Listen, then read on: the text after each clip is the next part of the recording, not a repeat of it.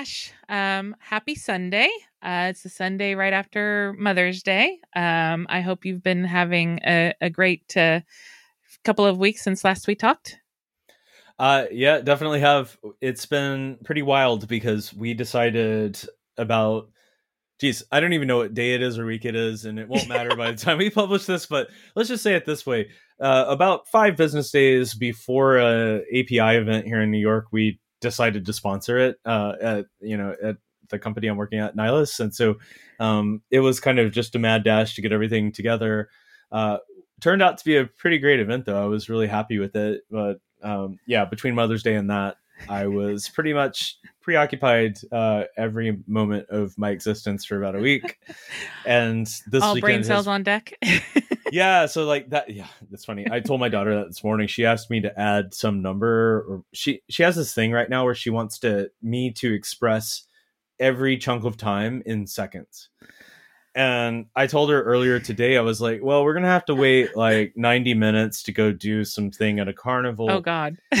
well, I said an hour and a half, right? But 90 Right. minutes. So then she's like, great. How many seconds is that? And I'm like, no, uh, my brain is broken today on Sunday. Like, I won't be calculating seconds for you. Sorry.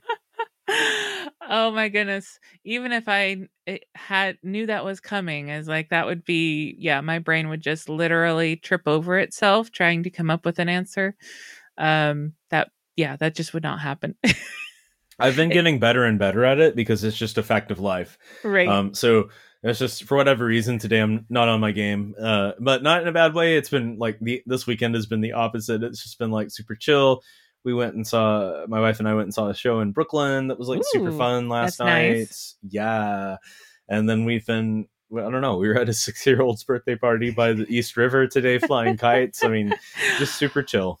even better and to i don't know about um your weather today but judging by the weather from here it can't be too different it looks like it's perfect weather for flying kites Oh, it was fantastic. Yeah, I mean that doesn't mean we were good at flying kites, but the true people who knew what they were doing uh, were having a great great time at it. It's been a long time since I've even thought about flying a kite, so I know I would be absolutely horrible at it. Plus, it would not be a good time, good place around here to do it because it would be immediately caught in a tree. So you know that would be no fun. But um, uh, the- trees, huh? What are yes, those? trees concept. um, that there's actually a few trees that we have to like.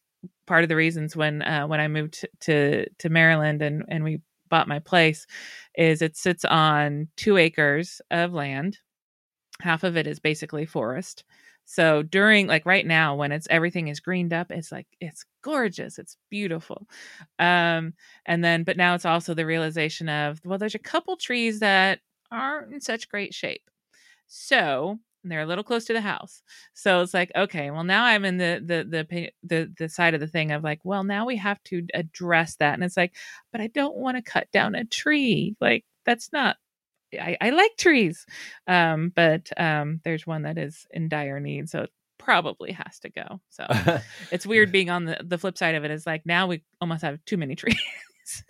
on the That's property. interesting. I mean, honestly, uh, before I would even get to my emotions about whether or not I want to cut a tree down, I'd probably be asking myself, how do you cut a tree down? Like, I, I don't think I Right? would even know how to start. All I know is that likelihood of my dying in the process is higher than probably it should be. Oh yes, and it's definitely not going to be us doing it. Um, there was we where I lived, and this was probably easily 15 years ago. Um, we had a a tree that had to be taken down, and um, called in someone um on that property.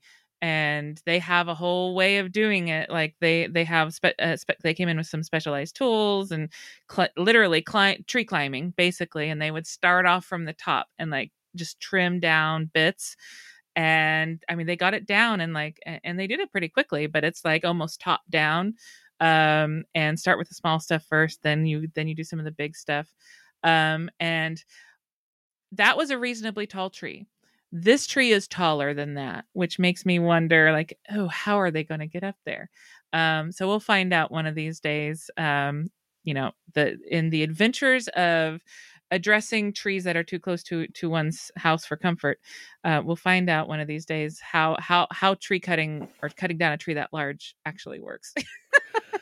well, I'll report back one of these days. Yeah, who knew that trees could be so adventurous? I've uh you know, it's just like totally a non-problem for me here in Queens, but I I can get how that could be pretty scary. Um you know, we uh we we had a storm here a couple of years ago that literally ripped a tree up off the sidewalk like in one of the medians Oh and goodness. just dropped it right on top of a car.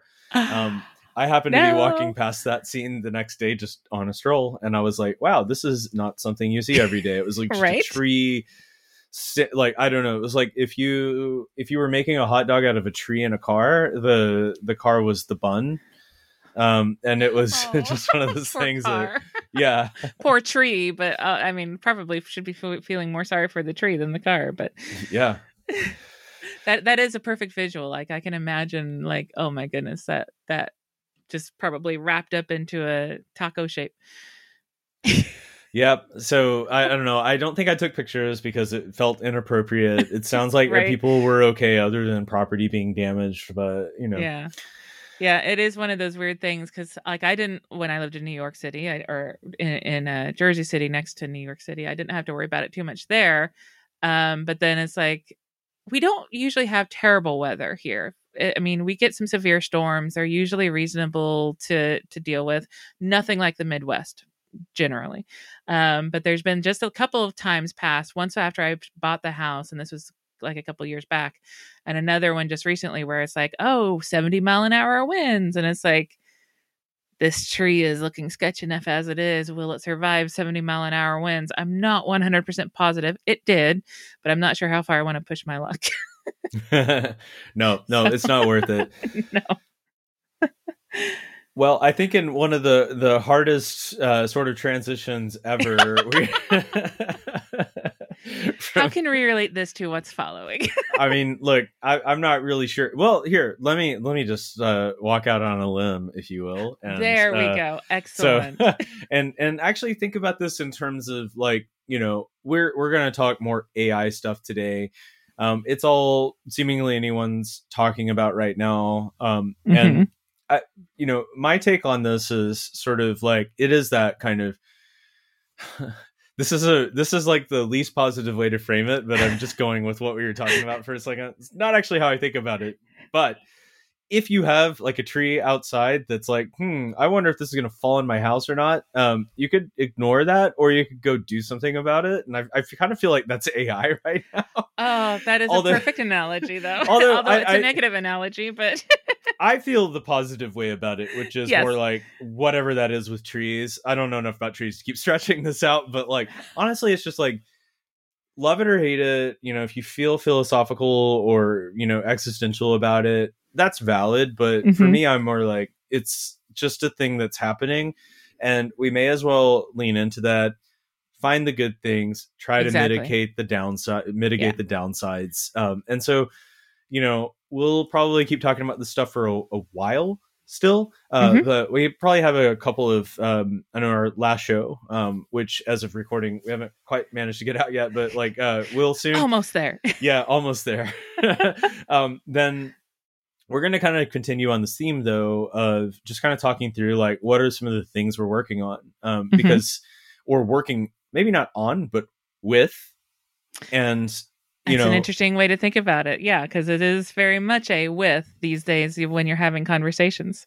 Oh yeah, it's fantastic, and I think we're going to dive into a lot of that stuff. So, at the risk of kind of getting into a little bit of what we talked about last episode, I thought this is probably a, a solid place to to start, which is, you know, taking what you know, just logging into Chat GPT. Um, you get an account if you don't have one, but go grab one of those and take an open API spec and toss that right into the chat. So some of this is just going to be a little bit of me kind of tracing my steps when doing this. Uh, so I'll, I'll say that you know to kind of frame like why is this even interesting at all? Well, uh, there this uh, API event that I'm talking about that I mentioned earlier. So there was this event called API Days here in New York last week. Uh, so Nylas, the company I work for, sponsored it, and I gave a talk at that event on re- reinvesting and recommitting to your developers in a do more with less environment Mhm. through documentation. Mhm. And so, kind of talked through what our recent history was with kind of going from no docs team at Nylas uh, to hiring one and setting them up for success and giving them a seat at the table and all of that kind of stuff. Mhm. Towards the end, I started getting into a bit of like, okay, where do we go from here kind of thing you know you kind of like stop the free fall of your docs having no owner to getting reactive in terms of uh you know let's just start putting out fires Mhm. then getting proactive in terms of like let's set a roadmap and kind and again like get involved in the product lifecycle and all of that and then kind of really just starting to think ahead of like what could some elements of the future of docs be Right. and one of those things was just you know i've been uh, as someone who has a wonderful time playing with chat gpt all the time and all of these tools uh, of course and, and as someone who we, we've done podcasts right on Right. Uh, open api specs Mhm. like last fall we we talked a lot about that stuff and so it just Perfect feels intersection. yeah, right. Because it's like, wait, this is a YAML file, right? Your Open API spec is a YAML file that uh, just it's the source of truth about whatever API you have, and of course, you might write guides around it, and indeed you should. But Mhm. really, like when it comes down to what does this API do, how do I interact with it, and those kind of things, like that's the source of truth. So, you know, YAML is not an unreadable format for humans, but it's certainly really not meant for humans. I would argue. Yeah. I, I I'm always I, I like the ideas behind YAML and yet every time I look at a YAML file I'm always like, okay, what does this really mean? Um, in terms of because I'm I don't write YAML all the all the time. And so I- I'm having to think a little bit about what is this a list or how is it going to be represented? Um, and the broader and larger your spec is, the harder it's going to be just to grok all that information up front. Yeah, I mean, you're gonna have one. It's just gonna get longer and longer with lots of indentation, and you're also going to be uh, throwing in a bunch of references if you're Mhm. doing it, uh, quote unquote, right. I mean, there's probably as long as you're doing it, that's probably better than not doing it. But eventually, you're going to have components that you need to refer to, Right. You know, uh, so taking this kind of thing that was not really made for human eyeballs necessarily and then trying to make sense of it all uh, and you know there's there's a lot of things we could do manually to do that and indeed you know there are some automated tools that help like Mhm. things like swagger ui and the like um, that kind of put it into more of a consumable format and one that's interactive that thing that you know that stuff's awesome. But in addition to that like what if and here's the fun bit like what if we could just talk to our open api spec? Um so Nice. yeah right? So let's you know it's just one of those things where i'm like let's just try this and see how bad it is. Um well not really. I i kind of assumed it would be again like i'm not i'm framing this in a negative light light just like the trees but i gotta say i've felt pretty bullish about like this is probably going to be good so hmm uh, anyways, I, I, I fed one in. It was a simplified spec. Um, and the, the cool thing is just kind of retracing the steps. So just going into the chat, Mhm. literally just said, hey, here's an open API spec and pasted the whole thing in plain text. So I'm sure there's a limit to if you're using chat GPT, like how far you could go. I think current limits like in the low, the mid thousands in terms of tokens I think so. but either way like you feed that in and that's all i did uh, i just said hey here's a spec and automatically is its response because like chat gpt seems to be like trained to never just give you sort of an unhelpful yep Got it. now occasionally i want that and i'll actually say like hey can you like cut the chatter at the end of this next thing because i'm just setting context like right. I, I don't need a 10 bullet points about like what what what it is i know what it is right. but in this case i just wanted to see what it would spit out and it says you know it kind of then it reads it back to me as sort of like it gives me a brief explanation of what this api is what it's meant for and then it gives me like the main components of the api so like you know the main sort of like objects if you will that you Mhm. would be interacting with and then at the end it kind of talks a little bit about like you know what data format it uses for interchange. In this case, it's JSON and, and that kind of thing. So it's just like a TLDR mm-hmm. of overall, like, here's what this API is without even me asking a question. It's interesting. I mean, it's kind of fun, funny that um, that is the seems to be the default response of of reiterating what you told it, like going into explain mode. It's good that it does it because like it would feel wrong if Chat GPT just didn't respond at all when you gave it, oh, here's your spec, and then crickets. like that's not a great user experience. So I'm glad that it does does repeat that back. Um, but also like I mean, I would be checking then again, okay, does that match my at least my current understanding of what's in the spec? Um, is it getting some of that stuff right, or do I need to course correct from moment one? Um, so it's it's nice to make sure, or it's a good way to keep make sure that we're both on the same page, even though one of them is Chat GPT. it's such an important point uh, because I think we're also used to putting in queries to systems and getting back the response. Mm-hmm. And so you never double like in other systems right like you you you're not going to double down on that same thing and expect a different answer like instead you may massage your query instead um, in this case you really like and we'll probably come back to this later and we uh, we'll talk a little bit about this uh, scraper i co-wrote with ChatGPT. uh, and in those situations like one of the things i tend to find that I want to course correct on anytime I'm talking to Chat GPT about Node.js mm-hmm. is uh, I want to use ESMs. I don't want to use uh, Common JS requires. Right. So mm-hmm. you want to use the import mo- uh, import your modules as opposed to require them. Right. I- I've never had Chat GPT just assume that off off you know from from square one. I always have to go back and ask it to do that. Mm-hmm. Yeah, uh, there's been similar examples where I've had to do something similar, uh, not necessarily in the context of Node.js, Node.js but um, like extensibility with Adobe. If I'm asking it a question about, say, UXP, is like, okay, that's great, um, but here's how you actually go find that constant or what have you. And then it comes back and it's like, oh, that's right. I, will I'll switch it to this, and then it gets the right syntax or it pulls it from the right file.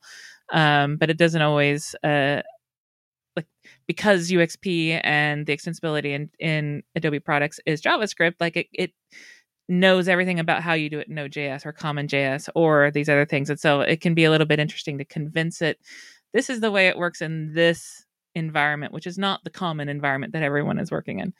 Um, but it, it does self course correct really nicely. Like I don't have to give it a whole lot of pushing and then it gets gives me the code that that I would expect.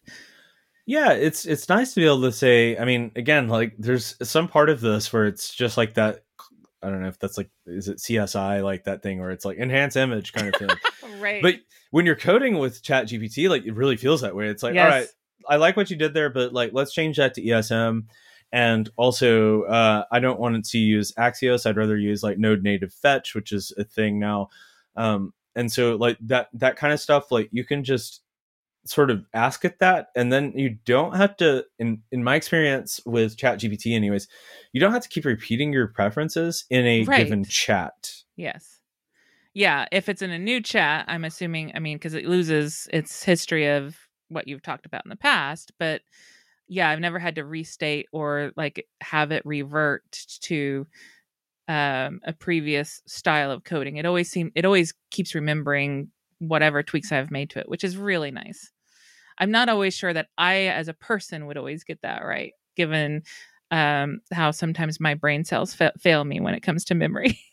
well, and uh, yeah, you got to say too, like everybody has their coding preference, and this is why we have things like you know uh, linters and and the mm-hmm. like that enforce certain things or will you know kind of just make it happen on the fly I, you know, this feels like something that's just an inevitable pro inevitable product coming from Microsoft and GitHub at some point, yeah. which will be like, I'm going to tell you all of my biases about JavaScript, you know, and you you do that, you know, yes. and so in other words, like let's default to arrow functions put a semicolon if it's there. I don't care if it's possible. Like I don't care if it's optional. Like semis are really important to me, mm-hmm. uh, and those kind of things. And just kind of have it remember all of that stuff so that next time I spin up a new context, I'm not.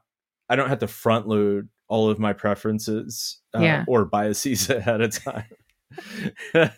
in a lot of ways it's like here's some code i write now continue to write code as as if it as if it were me um kind of like you know like the um what is it? Um the ai voice uh, cloning solutions where you can l- record your voice and then you can eventually just type words and it'll and it'll use your voice uh, as if you spoke those. Like here's a product of code like i would code um, and here's my preferences um, and then just use that in all fu- future coding examples I love it. Yeah. YOLO, code like I would code. Throw all caution to Now- the wind. now the downside is is it may make the very same mistakes that i would also make so that's not always a, maybe a good idea but you just come back later and it's like, AI, why did you do this? And it, it's like, I But learned it from you. Or we find out that through the wonders of like uh, a chat gpt plugin it then has decided oh this person would go and use an ai chat gpt um, account to go and ask it questions so it has then spawned another agent to talk to you. um, and you know now you have it turtles all the way down where you have a hundred uh, chat gpt agents coding like the one before it oh, there better be turtles all the way down. I think like that's already starting to happen, and I I just as a one individual have not caught up to that piece of it yet, but like Mhm. that that'll that'll continue. um, but yeah, it's it's it's been kind of interesting just to see like you know the different ways that you can coach it, and so like you know coming back to like how we got on the thread, it's like Mhm. well, let's say for you know we were talking about like if we feed it into uh, feed an open API spec into it, and it just said gotcha gotcha pal. Mhm. like that is not as helpful as like having it do a read back. So like you were saying we could kind of confirm that we share the same understanding. Yeah. And, and indeed sometimes like if you don't get that kind of response it's it's helpful for you to ask it how it understood something so that you know to try to build that common understanding. So Right. you know when it does give you here's the five bullet points sometimes it feels like superfluous and sometimes it's like actually no we needed that just in case you were getting it wrong right exactly so, you know, so far in this chat, we've fed in a spec and then it Mhm. told us what it understood about the spec. And I was satisfied with that from the get go. It was perfect. And then from there, this is where the fun begins because you can really start to ask it a few things. Like, um, her example, like, you know, I just thought I'd start with a simple uh, yes no scenario and ask it if I could, you know, hey, can I, I don't know, let's say if, in a to do app, like, uh, could I get all of the to-do lists for a given user? And Mhm. it'll tell me yes or no and then of course again it'll provide that context. Hmm so you're starting to one I, I mean in this scenario i'm still just building the confirmation that we share a common understanding Right. but doing some yes no questions can help calibrate. Hmm so that's pretty basic but then after that i think like where you go from there is just to um uh, well, indeed what i did in this case was just like ask it for a more like how would i go about doing this? So instead of phrasing it as a can i? now it's like how can i? Right. and you want to give it a bit more of a complicated scenario that you know might span a couple of different um endpoints just to Mhm. see how it's going to walk you through that. Right and how did that go? Um ridiculously well. I mean again like the funny part of it is that throughout this exercise it was um really not much of me calibrating at all. So the funny part was like almost from step two like step one again was like can i do this? Yes or no? And i Mhm. was like okay yeah that feels right. Also it's just like telling me what endpoints do. So i, guess you know that's still amazing by the way but like right it- yes. it is uh you know just one of those things where um okay yes or no questions are one thing.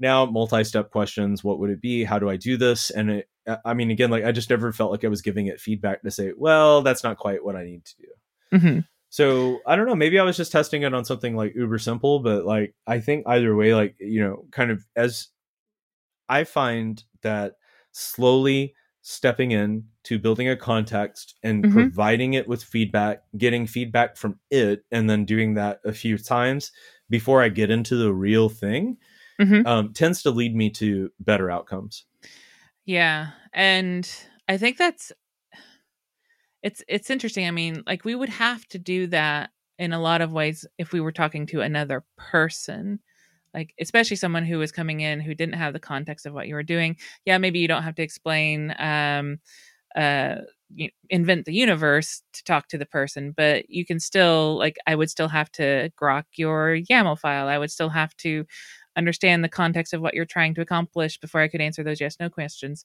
And so it is an interesting thing where in a lot of ways we're not used to treating a computer that way um, or or software that way. Is like like I don't have to explain to a calculator how to compute some integral or what have you it just it knows. Um, whereas in this case like you do have to come to it with like here's the context of what i'm doing. Otherwise who knows what the result's going to be. Maybe it'll, it'll do well and get you there but without some of that context it, it doesn't really have a, a great start. Um, and it's it's worth remembering i think that we have to provide that and then ensure that we're on the same page before we can actually uh, take it go any further with that or the results are going to just be um, maybe less than stellar um, but with the right context it can really excel. And i found that in this particular scenario i'm rarely correcting it on veracity mm-hmm. which is not the case for every chat gpt conversation i ever have. Certainly in some cases i'm like hey that does that's not right. And here's how i need you to think about this in the future but mm-hmm. at least when it came to the open api stuff that i've done so far yeah. in chat gpt like instead of correcting it on like is this answer right or not sometimes it's just me learning how to ask a better question so you know which is extremely valuable yeah i mean geez like I, I mean, uh, there's there's a lot to be said for uh, you know early on, I kind of predicted when I started playing with this, I was like, we're all going to get a lot better at asking questions to other humans through playing with this thing mm-hmm. because suddenly, like, there are certain things that you just can't take for granted. For example, so so far we talked about like, okay, feed in the feed in the spec, then ask, can I do this? Right. Then ask, how do I do this? And then which neither of those things I was actually interested in, but I just again we're we're setting the stage. Now mm-hmm. I'm getting to okay, what I really want to do with this is start to build uh, developer enablement content faster, right? right? Things like docs, things like mm-hmm. guides, things like tutorials. Mm-hmm. So I moved on from there, and my next question was uh, verbatim: what what would a getting started guide for this API look like? And mm-hmm in my mind, now in retrospect, and I'm sharing this for all the world to hear, should anyone want to, it's just not a good question. Uh, because it can be interpreted in multiple ways. But I think what I was really asking for was more like draft me a getting started guide. Yes. Um, but the answer came back and it was factually correct. Just again, nice. my question sucked. But what I was asking uh, was again verbatim what I what would a getting started guide for this API look like? And it came back with a nine point list of things that should be included structurally in a getting started guide for this API. and nice. That's probably really the right answer, right? Like that's right. actually answering the question I asked, yeah. not the question I meant yet didn't mm-hmm. freeze. Uh, so it was it was interesting because one like okay, in in some ways it was an interesting find because like I, I, found myself nodding along with this whole list. It talks about, for example, well, you're going to want to have an introduction. Mm-hmm. You're, you're going to want to talk about prerequisites. Mm-hmm. You're going to want to show off the base URL. You're going to want to talk about the individual endpoints and how to use them. You'll want to talk about data schemas and error handling. You'll want to provide some code samples. You'll want to make sure that they understand things like rate limits and other governance kind of things. Mm-hmm. And then, uh, you know, make sure you link out to other things like support and resources. And I'm like, yeah, that's great. Uh, I agree. It's really good to know that you're this thorough about understanding the structure of a good getting started guide. Um, so, of course, my next question was Can not a question. It's this? just like, could you just write this Yes. thing? Uh, Actually, no. My next question was a question. It says, "Can you write that getting started guide for Node.js 18 users?"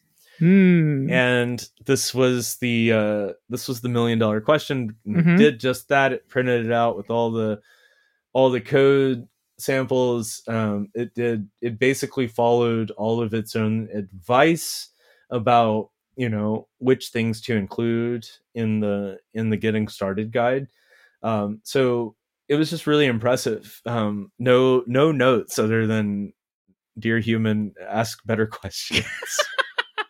well, it, I mean, it's so true because, like, I mean, we we we have to infer a lot. I mean, you could ask a human that too. Usually, we would infer that you probably are looking for a draft uh, of it, but maybe you are asking about the information architecture of the document, or um, like like a big thing uh, in the back of my mind these days is um, generating docs for um, for a whole set of API surfaces and it's it's the first time we're doing it. We're starting it from scratch. So, okay, what makes what makes that easy for end users to understand?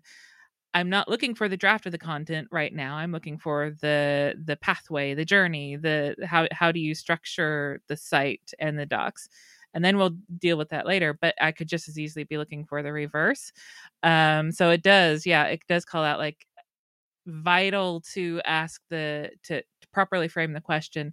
My other question mark in my brain is, and it's hard to know with ChatGPT because, or with any of these LLMs, is like the same question repeated does not yield always the same result because there's always a little bit of randomness in here.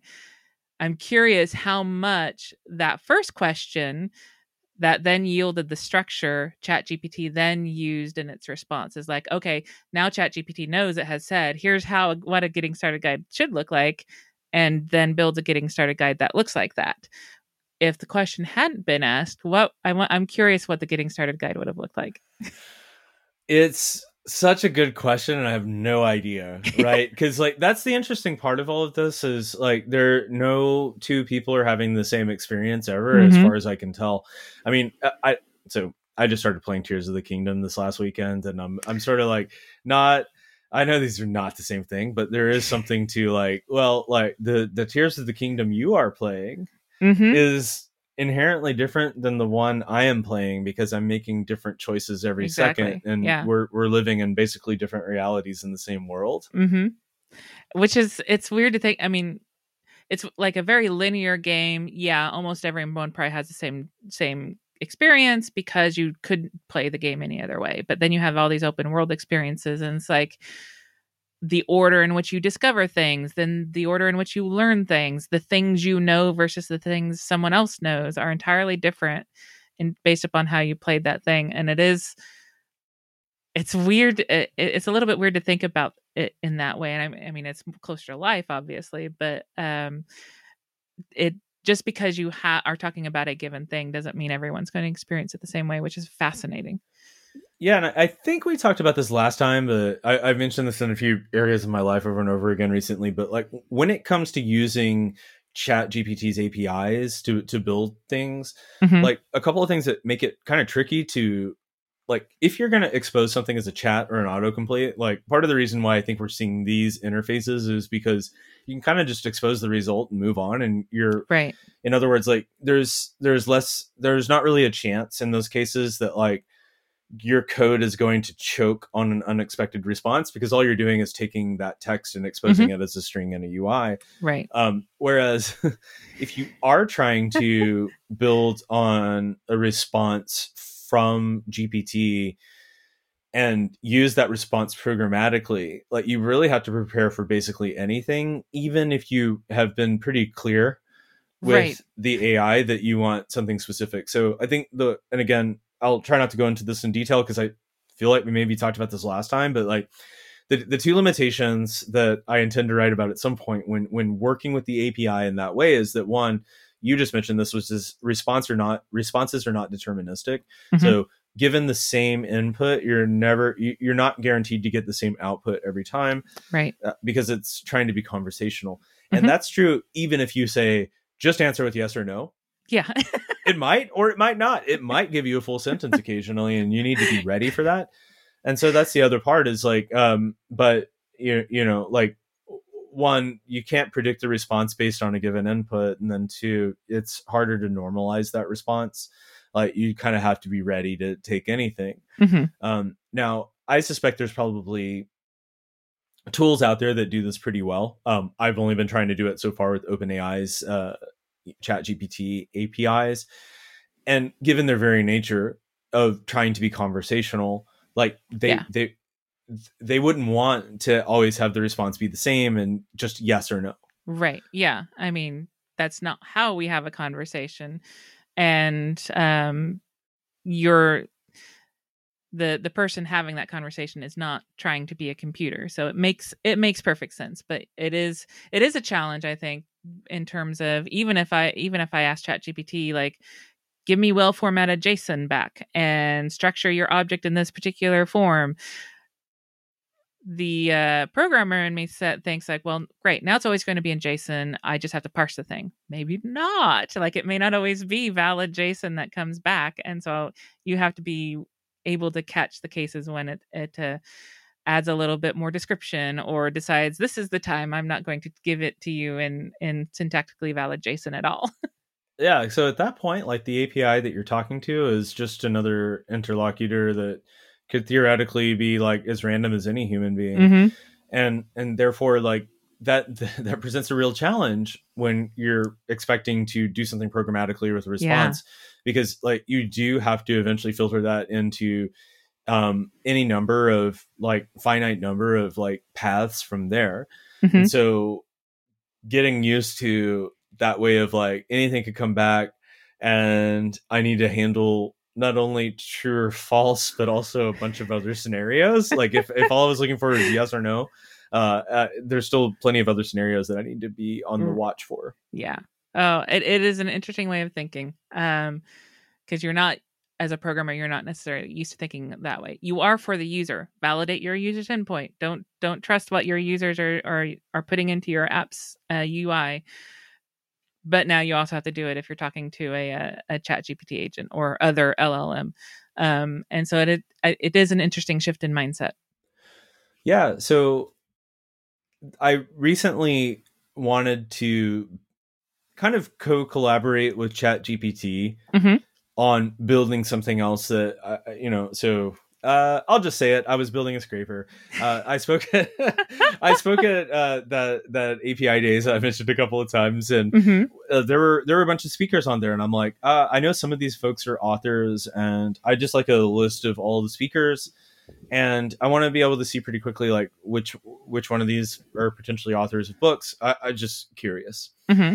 and so uh, that the the landing page for the event had all however many speakers it was. It was a lot, and so I thought, well, I want to scrape this, and I can write a scraper just fine. Mm-hmm. You know, as, if you're a Node.js developer, you know you're probably going to pull something like Cheerio off the shelf and right and do that. But I thought, well, this will be an interesting chance to.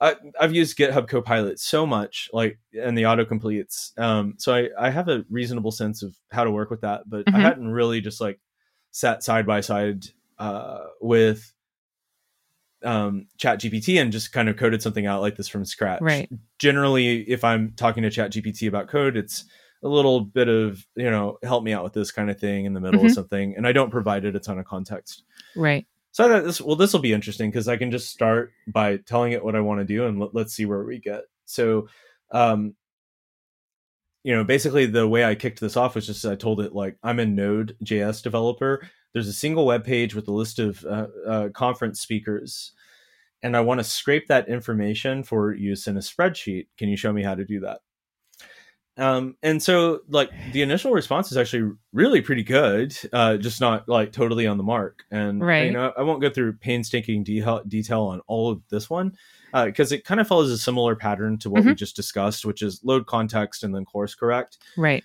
here when you are building a project from scratch with it you probably will find based you know like what we have spoken about just a moment ago you will end up course correcting it a bit more because yeah. You have how you want to write and it has what it's going to give you. Yeah. So uh with again without going into full detail um just to not be boring but uh like I, will just kind of go through some of the main points. So it gave me back something that used uh, axios and cheerio. Uh, so axios of course used uh, like basically one of the most uh, well-known uh, HTTP clients uh, for Node.js. Mm-hmm. And uh, it came back with something where it was just like you pull in those two, you also pull in something uh, you require in something called JSON2 CSV. Uh, the two is a number. Mm-hmm. Um, and it does what it says on the 10. So you can kind of imagine, right? You're gonna you're gonna hit up you're gonna hit up that web page's URL. You're gonna use Cheerio to grab things from the DOM, like different elements that you want. Right. Then you're gonna somehow massage that into uh, uh, JSON format. And if I remember correctly, maybe Cheerio just does that. Uh, so thankfully, doing it with ChatGPT means that I didn't really have to kind of like think through all the details on the how do you convert the data types. But Nice. ultimately, then you use that JSON to CSV module to spit out um, the CSV. So you know you can probably guess based on the conversation up to this point, like some of my points of feedback. hmm First up, I don't want to use common JS requires. I want Mhm. to use ESM modules. ESM modules, I guess, is redundant, but But Uh, yes, it I wanna doesn't do the right without it. yes, modules, I guess, works. yeah, ESM imports. I don't know, uh, but I wanted to use import syntax, so it came back with that, and it did it just fine. It even got, um, you know, there's the little trick where uh, when you use, if you're using the FS module in Node, Yeah. and you're using ESM and you want to do promises, you actually have to import fs slash promises in order to get that. and got it it just right. got that's awesome. That's so got cool. it right. And that is not something I often remember just because like that's a weird little gotcha kind of thing Mhm. that is just you just kind of have to know you need to do it. So it's like nice not to have to fidget with your imports just to get it right. Uh but the next thing was um let me see here. I was asking it for some things around um again like once it started to import all of the stuff that I needed to do uh with the with ESM imports, we'll call it. Uh the next thing was to ask it to stop using promises in favor of async await. Nice. Yeah, so like right like initially it gave me the Axios dot whatever hmm dot then Right. dot then dot then dot catch kind of thing.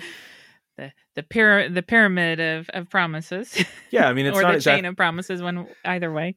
it's not callback hell, but I always Yeah. felt like you know when you're using promises, they're they're perfectly fine, use, you know, to- totally readable. But at the same time, like once you're in a promise chain, I always felt like you're just like on this sort of moving. You're you're running on top of a moving boulder that you can never Yes. get off of. You know. And sooner or later you're going to make a mistake and and everything is going to to fall apart and it's not going to be obvious why it has suddenly broken. Um, which is why I love async await. I mean, there's still got pitfalls there, but it's f- so much easier for my brain to keep track of. Yeah, we've we talked before about like I know in one episode I was like, oh, here's some syntax errors I would have never made, but like Copilot did.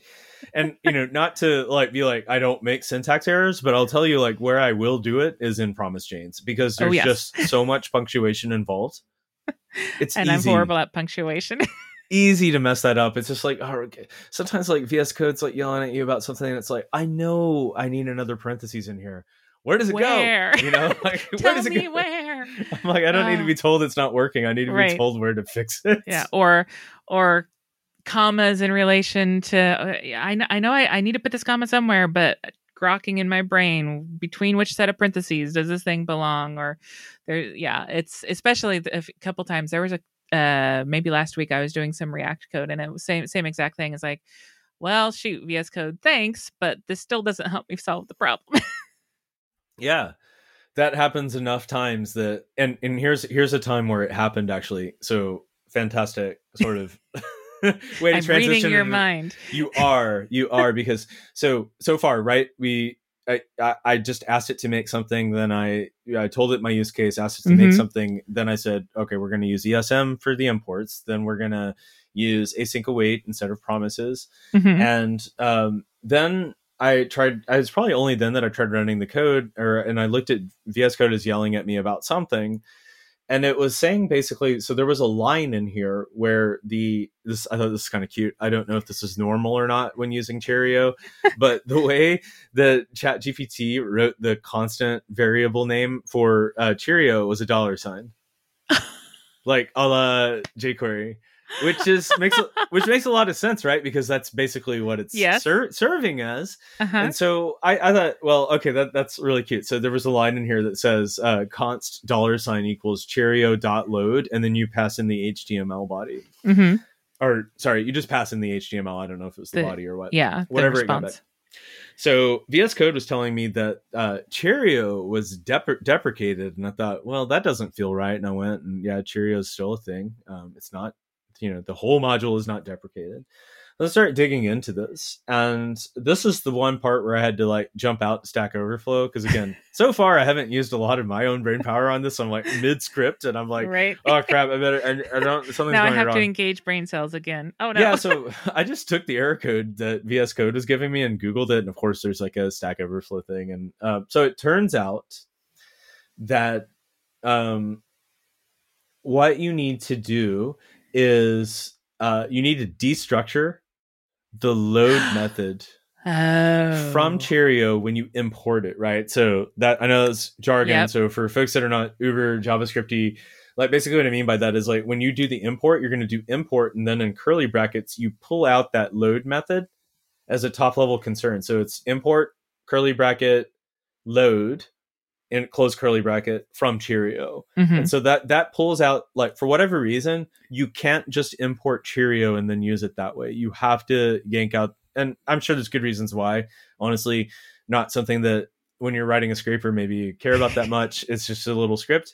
So I didn't look into it, but like the cool thing was I you know, well, was this cool? This was like the one time where uh in, in this whole flow that I felt like Chat GPT just got it totally wrong Mm-hmm. And I almost wonder if this happened after the possibly, but I could date. also understand why it got it wrong because when I deal with ES modules, especially ones I haven't written, like I will tend to have a very specific pattern. Like I'm always explicitly, I, I will almost always export with a named export because of this problem. Because sometimes you don't know when do I have to use it in a curly bracket? When do I when can I just import it straight into a regular variable? And it that's maybe one of the things that was is a little bit frustrating about ES modules. I think mm-hmm. I can see where they were going, why they made the choice there, but or let it be an option. But it, it could also be that you know because there's so many great examples of libraries out there that do it this way, and then there's great libraries out there that will always have a named export that you have to destructure. I almost wonder it could either be that Cheerio changed something or ChatGPT was just making a, a little bit human of a mistake where it works this way for most libraries. So I'll just do that first. it's such a good point, and you're totally right. Like you mentioned earlier, that ESM can have its pitfalls, and this is definitely one, which is you you really at the outset have to uh, kind of grok whatever this particular library's expectations are on how you mm-hmm. interact with the import and I have to say, like, I don't know what your experience or your mileage has been on this, but like for me, occasionally I'm using something where the documentation just covers CommonJS requires, and yes. you are meant to kind of figure it out from there. Yes. When you're using ESM, how to grab into the thing that you want, and mm-hmm. sometimes that's a little more trial and error than it is a science. Very much so. And so the number of times that it's like, well, I'll just pick one, I'll go with it. If I get a runtime or a webpack error at compile time, then I'll just try it the other way. Um, and it's embarrassing how often I, I have to pull that trick, but it's like that is that is my one of my frustrations there. And so I could totally understand why Chat GPT might goof there because I goof there all the time. And once once we got that fixed up, I just told it about that. Uh, I was like, "Hey, uh, here, here's what I had to do instead," and it's like, "Okay, cool," um, kind of thing. It's and, it's so nice when it when it when you give it a feedback is like, "Oh, I'm sorry," or you know, it'll be very apologetic. Here's the re- revised version. I I love how apologetic it is. And the only reason that I provided that feedback because like sometimes I'm providing it feedback because I'm like I don't want to have to repeat myself later on. Let's mm-hmm. add this to the context, but like I won't be re-importing this in this chat context. I'm done with right. that piece. I I kind of did that as sort of like, am I helping somebody in the future because I gave this? Th- I, I I don't know how OpenAI is handling the sort of but maybe correction piece of this but i'm like maybe if eventually enough people give it that signal that like some at some point someone doesn't have to deal with that mm-hmm. and i thought well this is my sort of public service for for this for this little minor script that i'm writing and and maybe someone will benefit who knows well, fingers crossed knock on wood i'd like i'd like to think so so from there, the rest of this was like super easy. So like Mhm. what I all I, all we've done so far, right, was like I said, hey, I want to build the scraper. Here's uh, uh, given a web page. Show me how to do X, Y, and Z, uh, and then adhere to my code preferences when it comes to the how I import, how I Mhm. handle asynchrony, uh, and then the next step was just like, okay, cool. So you know when it came down to like actually figuring out, by the way, in the scraper piece, like how to get at a specific like what I actually wanted from the DOM, I just went out on a limb and assumed that ChatGPT was going to be useless at that because like Mhm. I, I keep running into that same wall of like you can't scrape like ChatGPT can't scrape web pages or whatever. right. So like yeah. It doesn't see the outside world. Yeah um a, a couple of months ago like this was something i kept running into where i was like hey uh i think we talked about this at some point but i was like Yes. give, given this web i was like take take read this web page and then do you know tell me give me the tldr of the article i think was the one we talked about Mhm. on a previous episode so you know of course it just made up a bunch of stuff based on the slug in the url and it took me a while to unwind that right. and figure it out. And then I, I was like, oh, right, because it can't go there. So, in other words, I was like, well, I mean, that's going to be the true for a scraper as well, of course, because Mhm. it's still just reading in a web page. So, on that front, that was just me like in DevTools inside of uh, Safari or Chrome or whatever I was using to, yeah. to find the things I wanted. That part got into like more, you know, you're just scripting, which is, hey, uh, I like Exactly. scripting. I like scripting love scripting. yeah so that part of it was kind of fun enough and i was kind of massaging the data a little bit to Mhm. kind of figure out what loop within a loop do i need to get the things that i want uh, but uh, it really kind of let me focus on the specific of like you know if if anything in this whole project was going to be bespoke to my project it Mhm. was what's the one element i want on this page Yeah. the rest of Yeah. it more or less like you know the the ai can kind of figure out what to do and it's you wouldn't call it necessarily boilerplate but there's nothing like it's particularly unique to what i'm trying to do Yeah, it's it's you. The, I mean, it's common enough patterns. Here's elements on a page. Convert those to CSV. Um, I did something similar a while back because um, uh, for filing taxes, um, the software page that we had, um, because I moved states, I had to d- split dates, right? And so this half of it goes on this, this half of it goes on the other. But the software didn't allow me to export that detail on its own. But it did present me a nice little HTML page.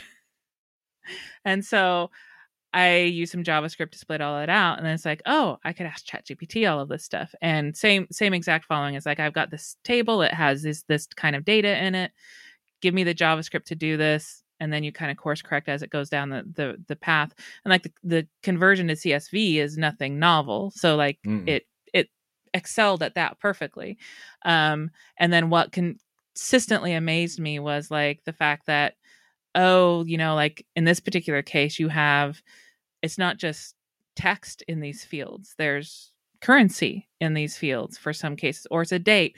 It's like, okay, I could tell it. Well, can you detect if there's a dollar sign in here and then convert it to currency? And then it just spits back the right code back at me and say, like, oh, here's how you turn it into a number. And it's like, this is so cool. it's one of the nice things about uh being a, a web developer is you know sometimes you're presented with something like that where you're like if you were in standard user land you'd be like well this is the end of the path. I can't Mhm. get the thing i want. But like give me a web page like kind of now i'm just kind of rolling my eyes going like well i guess i'm gonna be coding for a minute here but i will still get what i want.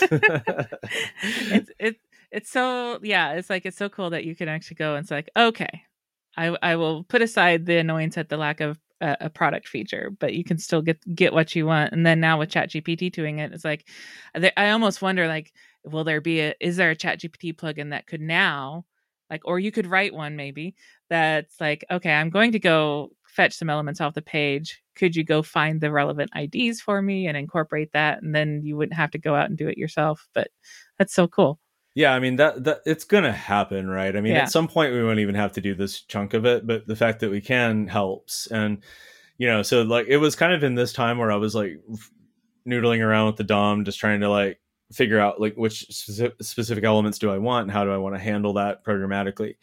uh, in data structures that uh, I had to jump on a call with our uh, director of growth marketing. Uh, and so again, all of this is in the context of we we have like five business days to like sponsor this right. event and put together. so you, you got to be really scrappy.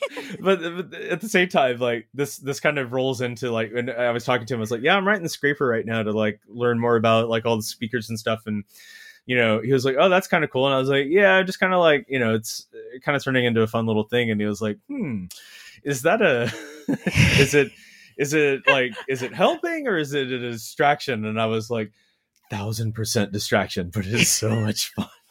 And I, I'm reminded of like XKCD like has a, a number of different great things about automation, uh, Mhm. but one of them is like I pulled it up here. I'll, I'll throw it in the show notes. But like number uh, one thousand. Uh, 1319 1319 the comic. It's like about automation and it's like um i spend a like in quotations it's i, I spend a lot of time on this task. I should write a program automating it. And it shows you what the theory is which is like you you eventually when automation automation takes over and now you have all this free time but like the actual reality is that you start writing code then you're debugging then you're rethinking and then like ongoing development just like continues to stretch up into the right on the timeline it is so true. It's uh, it happens every time. Oh yeah, and that that I mean like, that's scripting sometimes, right? It's like if you can get to like the simple and imperfect solution, which I eventually did, Mhm. um, then then you're good, you know. But at the same time, like you can totally see like how this thing can be perfect and like get exactly what you it just this way. yeah, and and I eventually found that line with this little silly like white project that I was doing, um, which was the next step. So um, I wanted it to just go out and hit uh, some API. I said basically like given an author's name, Mhm. Uh, how can I find out if this person wrote a book or not? And uh, ChatGPT came back helpfully with um, with the Google Books API, which Ooh. I know I knew of at some But point. But it wouldn't have occurred to me. It didn't. It didn't occur to me. And by the way, it didn't occur to GitHub Copilot Chat, which is probably yeah. So uh, I'm gonna skip that whole thing for now, and maybe at some point we'll talk about GitHub Copilot Chat. Yes. I got a early access to it. Um, early in air quotes. I'm, I'm not really sure how early it is at the stage, but uh, as a recording, it's a plugin that you have to run inside of VS Code's like Mhm. Insider's nightly build or something. And and so at some point I jumped out of Chat GPT and I was like, well, I'm already in VS Code, and I literally like probably in real time got access to this stuff. So I was like, I'll try it out. Um, the only thing I'll mention today is like GitHub Copilot like recommended some other API that ended up like not having all sorts of issues, and so Mm. once I exited back to Chat GPT, it was like, yeah, GitHub or sorry, Google Books API. Google Books. And that was where this is where I found the line, basically. Mhm. So on first run, it worked just fine. The code it gave me, it just so you send a name out to the API and back it will give you a list of um, books that they've authored. But you may be aware that I don't know, like there's probably only one uh Ash Ryan Arnwine out there and probably only one Kerri Shotts. Uh so I But so well maybe maybe right i don't know i didn't google our names but i guess what i'm trying to say is like we have relatively unique names unique but like names. there are plenty there are plenty of people out there that that that don't and Right. and so like you know what i've kind of ran into was i would send a speaker's name from this conference to that api and back it would come with a list of stuff that were like one was like a bunch of children's books now, now, now maybe that Maybe that, they have written those. it could be right. I, Right. I, you know, they it was children's books in another language about uh, what, from what I could tell, nothing to do with APIs or technology. So f- fine. That, I'm not saying that they didn't do that. Maybe they did, but I'm also like, all right. So then I'm trying to get smart, and I'm like, hey, so tell me like. How can I filter on technology books? And it turns out that's like a really unsolved problem. You can't you can't just say like I'm going to filter on cat X category and a regular REST API can like give you everything infallibly like Mhm. because categories could be any arbitrary string and a Yeah. REST API is just going to match one to one so then that turned into this whole sort of like all right then I'll just take all I'm going to I'm going to run all of the categories through open API uh, open AI and like have it guess if it's technology related or not and then I'll get the purest list of whether or not these are books related but at some point you're over in engineering, right? Right, This is, yes. this is a script. I can It's a look through one-time the thing. yeah, I mean, we're talking 50 speakers max, I Right. think. I didn't count something along those lines. And maybe half of them have written books ostensibly and maybe some of them are being like sort of false positives and but guess what? I have eyeballs. I can just like look through the spreadsheet Right. and determine like this isn't that hard at this point. So that's where I finally hit the escape button and said, "You know what? Like let's just go with what we had." And Yeah. and that's where I ended. that is a huh, I, I that is a hard line for me to figure out frequently too because I get into the problem solving aspect of it as like, oh, you could make this perfect, you could try and figure this out. This leads to all sorts of other questions like the rabbit hole is is infinitely deep here because how do you solve the categorization problem? How do you do all these other things? And um like taking a moment to go like, okay, I've got enough. Don't have to to over engineer it or boil the ocean um, that's that's a lesson i'm always constantly learning but uh, it doesn't help in this particular case that it makes it so easy like you want to continue the conversation. It's like i want to get this even further uh, nailed down. It's so hard sometimes when you're like, I know what to do. yes The question is, should I spend this time doing that? And then, yeah, it- and when you have what five or seven days or however many days to actually figure all this stuff out eh, maybe not yeah, yeah. So, and, and this wasn't even a mission critical piece. This is just something I'm noodling around with. I think I, I eventually wrapped it up on Saturday morning, and I was like, this is fine for what I need. hmm Um, and yeah, it was pretty cool. I mean, it turns out that uh, one of the books. So we, we, you know, as part of the sponsorship, we were giving away like some headphones and some books, um, and all this stuff was just basically like, "Hey Ash, like, what would you want to get?" And I'm like, "Well, these Bose headphones. that I think actually you you got a pair of those when I did for uh-huh. some Adobe XD stuff back in the day." And I've always really those liked headphones. those. They're, you know, the we could do a whole sidebar on headphones, and I'm going to not do that right now, and just say that those are great headphones, and I think people know that they're good. So uh, I I have them you- right here you got the black one. See, I, I went Yes. with silver myself, um, but maybe black was the right call because silver eventually flakes. Uh, uh, this is but- true I mean, look, we're five years on, so who can complain? so, anyways, they said, you know, like, what would you want to get? And I'm like, well, noise canceling headphones, always a good thing. Mhm. Uh, and also, like, I don't know, my I, I like books. I'm literally talking to you in front of a bookshelf here, of full of programming books. And so I just kind of thumbed through and picked a few books off of the shelf. And, um, you know, we wanted the original idea was just to see like maybe there's some speakers there and they might think it's kind of cool for giving away one of those books. But hmm I actually had to make the list before I finished the scraper. And no but I'm telling you, I finished the scraper anyways, just because I really had to. Um, for me, uh, and yes I, I don't know. I would. I there was just one of those itches I had to scratch. So, anyways, uh, but it turns out in retrospect, one of the funny things was having written the scraper. I realized that one of the speakers there, indeed, uh, had authored one of the books that I had recommended without realizing that this person was speaking. Uh, nice so, in some ways, the scraper just sort of validated at least one of my choices for being like, "Oh, this is a book you want." what a nice happenstance there. Yeah yeah yeah. It's so silly. It's so silly. I don't know. Sometimes in the madness of just like trying to pull something off you go down all these different avenues. Um and sometimes you need to like the sometimes the distraction is is it is is what gets you over the finish line because your brain has a chance to reset um like the, the, the, the, these are reasons why I have like a piano in my office and occasionally we'll just ask chat GPT some random question because like it gives my brain that just little moment of, of reset time.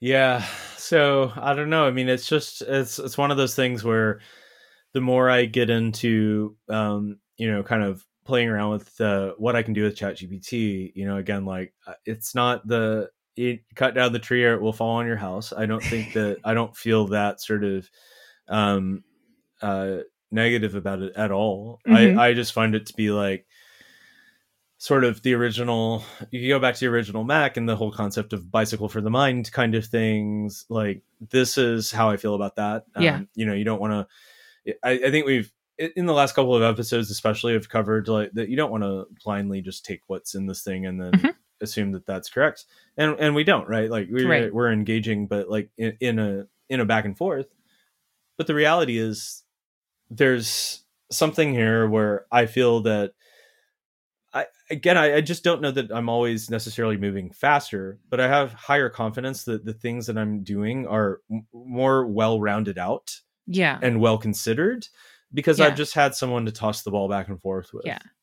Well, yeah, and I find uh, like the times when I've used it is like it's really good at the patterns, especially the common patterns. It's like I can do those patterns. That's not not impossible for me to write out, but it will probably take me a couple t- rounds of a syntax error here or there or whatnot. So in some some of those ways, like I feel like it can be um, a little bit of a shortcut. Like you're still engaged. You're using your your developer mind. Does this code look reasonable? Does it make sense? Um, but like the asking it to turn something into a CSV, I can figure that out. If it can suggest a library that does it for me, that's a problem I don't need to solve again. like I'm I'm fine with it, you know, doing some of those shortcuts and I think that's something that's really good at. Um, or doing like um, like a little bit of the refactoring or changing up the syntax style or what have you. And then um, it's also great at discovering like um, I was just before we started, I, we were chatting about the Chat GPT iOS app, and I was using it to ask a question about turning TypeScript dot. Uh, if you have a TypeScript definition file, how can you turn that into some docs? Um, and I asked it, well, could you write some markdown out of this? And it gave me a library and it's like i i, I got my hopes up because it looked like it was a perfect library for it's like uh, so immediately go to npm check it out and it's like yeah, okay it hallucinated that one. But then i asked for another one and it's like okay that one has promise. Um, so also being able to come up with things that you might not think of, even if you know about them, like the Google Books API, would not have been my first guess. Um, so uh, that's handy too because it, clearly it's been exposed to a lot more things than than my brain can hold in in at any given time. yeah, it's it's phenomenal. I mean, I've I've used it for all sorts of like little things, even just like finding different options for for shopping. Um, mm-hmm. When I'm like, hey here's some stuff. Like I'm not like wait, hold on. No, because like one of the, sorry, I real time real time memory happening. yeah, yeah, real time editing. So I was thinking like, well, I'm not actually looking for something like real time from the chat because like mm-hmm. Chat GPT is like always happy to remind you that it hasn't seen any information since 2019 or 2021 or whenever that date is. Yeah, kind of some cutoff there. And and sometimes I'm just like it's either hallucinating pretty accurately or sometimes I'm like, I don't know how true that is because it feels like sometimes like it knows things beyond right. That. Yes. But whatever. Um, and so one time I was like, well, I had some stuff I wanted to buy, uh, and it has a plugin for is it Shopify's app? It's just called Shop. I assume that's Shopify. I don't know. Um, but either way, like I, I put the I turned that plugin on and then just kind of started talking to the chat about what I wanted, and eventually it would query that shop app, and it actually found some stuff that uh, was right on the money, and I nice. don't know how I would have found that otherwise because like. I mean, like, yeah, searching is hard, right?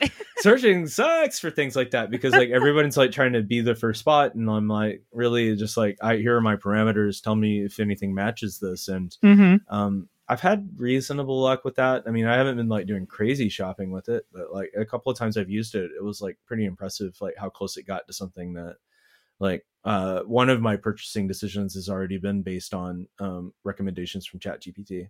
Oh, that's awesome!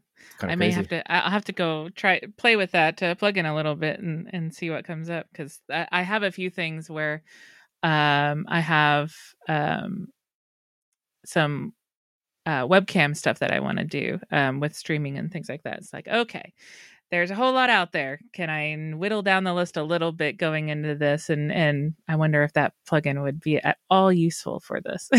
yeah, as far as I know, they are they didn't they open it up to people who like I think anybody can start using plugins as of like last week. I mean, don't quote me on this, but I think seems so. like that. I need to go back and look at that again. But yeah, it seems like that was opened up yeah so i think I, am excited now you, you you you of all people will find this particularly fascinating just from the extensibility point of view like i'm the same like i just find this like r- incredibly interesting to see like how they're kind of like going about it and mm-hmm. how you can also tell like uh they're they're really going to be playing catch up for a little while in terms of the, uh, what it means to have a marketplace of Yes. extensibility products on your platform. Um, Easier said than done. yeah, yeah. I Been mean, there, that- done that. hard, hard job, right? I, I've uh, seen it happen. Uh, you and I have worked on things like that, or you know, on platforms where that stuff was happening, and and so yeah, it's just really interesting as slowly like OpenAI has become a B2C company and the C, the customers or the consumers are starting to have realizations about things they can't do in that marketplace. Like, for Mhm. example, search for plugins. Like that's not a thing you can do as of today.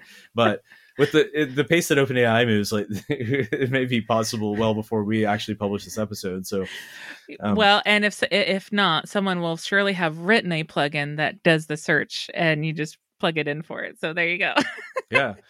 Oh, hey. So I've got to ask uh, right towards the end of this though. Like, are you you casually slipped in that you're talking about streaming or something like that, or are you thinking about doing some streaming sometime, or are you already doing it?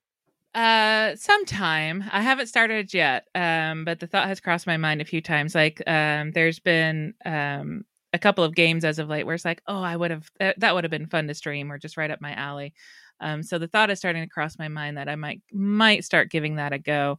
Um, and then it's like, well, shoot, like Mac OS Mac MacBook webcams are fine. They're not, but like they're attached to the MacBook, and I've been seeing some really cool webcams out there that would be more give better quality, and and so it's like, okay, I need to solve that problem first. Um, and so that's that's kind of where I'm at now. But there's been a few where just because they're either um uh, the one I would mention um caught me by surprise, which was Dredge, which I think we mentioned the last time we we chatted. But there's another one that um Cyan uh just released and makers of Myst, um, all of that jazz. They just released a new one. And it's like that one would have been fun to uh to do some streaming with because I there's some of it out there, but there's not a whole lot. Um, because it's like literally dropped two days ago, I think um and but boy boy do i have opinions about um game some frustrations around game development and the state of game development these days which it would be maybe an interesting perspective to put on it as a developer playing not a developer playing games you know encountering problems and chatting about that a little bit so we'll see Well, that's cool. Um, I I don't know why I just assumed that you might mention something like uh, Tears of the Kingdom. A- have you even like i have I skipped the first weekend uh, because I knew I was like already underwater with all of everything. Yes. It is that is not something that I should get for maybe a couple more weeks. Um because of everything else going on. Like uh like um the couple of games that I have tried like they're short they're relatively short like I think Dredge I, could, I did in 8 or 9 hours and like you could do it much faster than that. Um versus like I know me in open world games there's a couple things that need to happen at work before I let myself download that game. That's cool. Well, that tells me maybe there's something interesting to be looking forward to in a couple of weeks. Question mark, but question mark question mark suspense yeah, but I, I that's a that's really cool. I once you get into that, I'm definitely I don't know if on this podcast or not, but like I definitely want to ask you about it because like there's just like.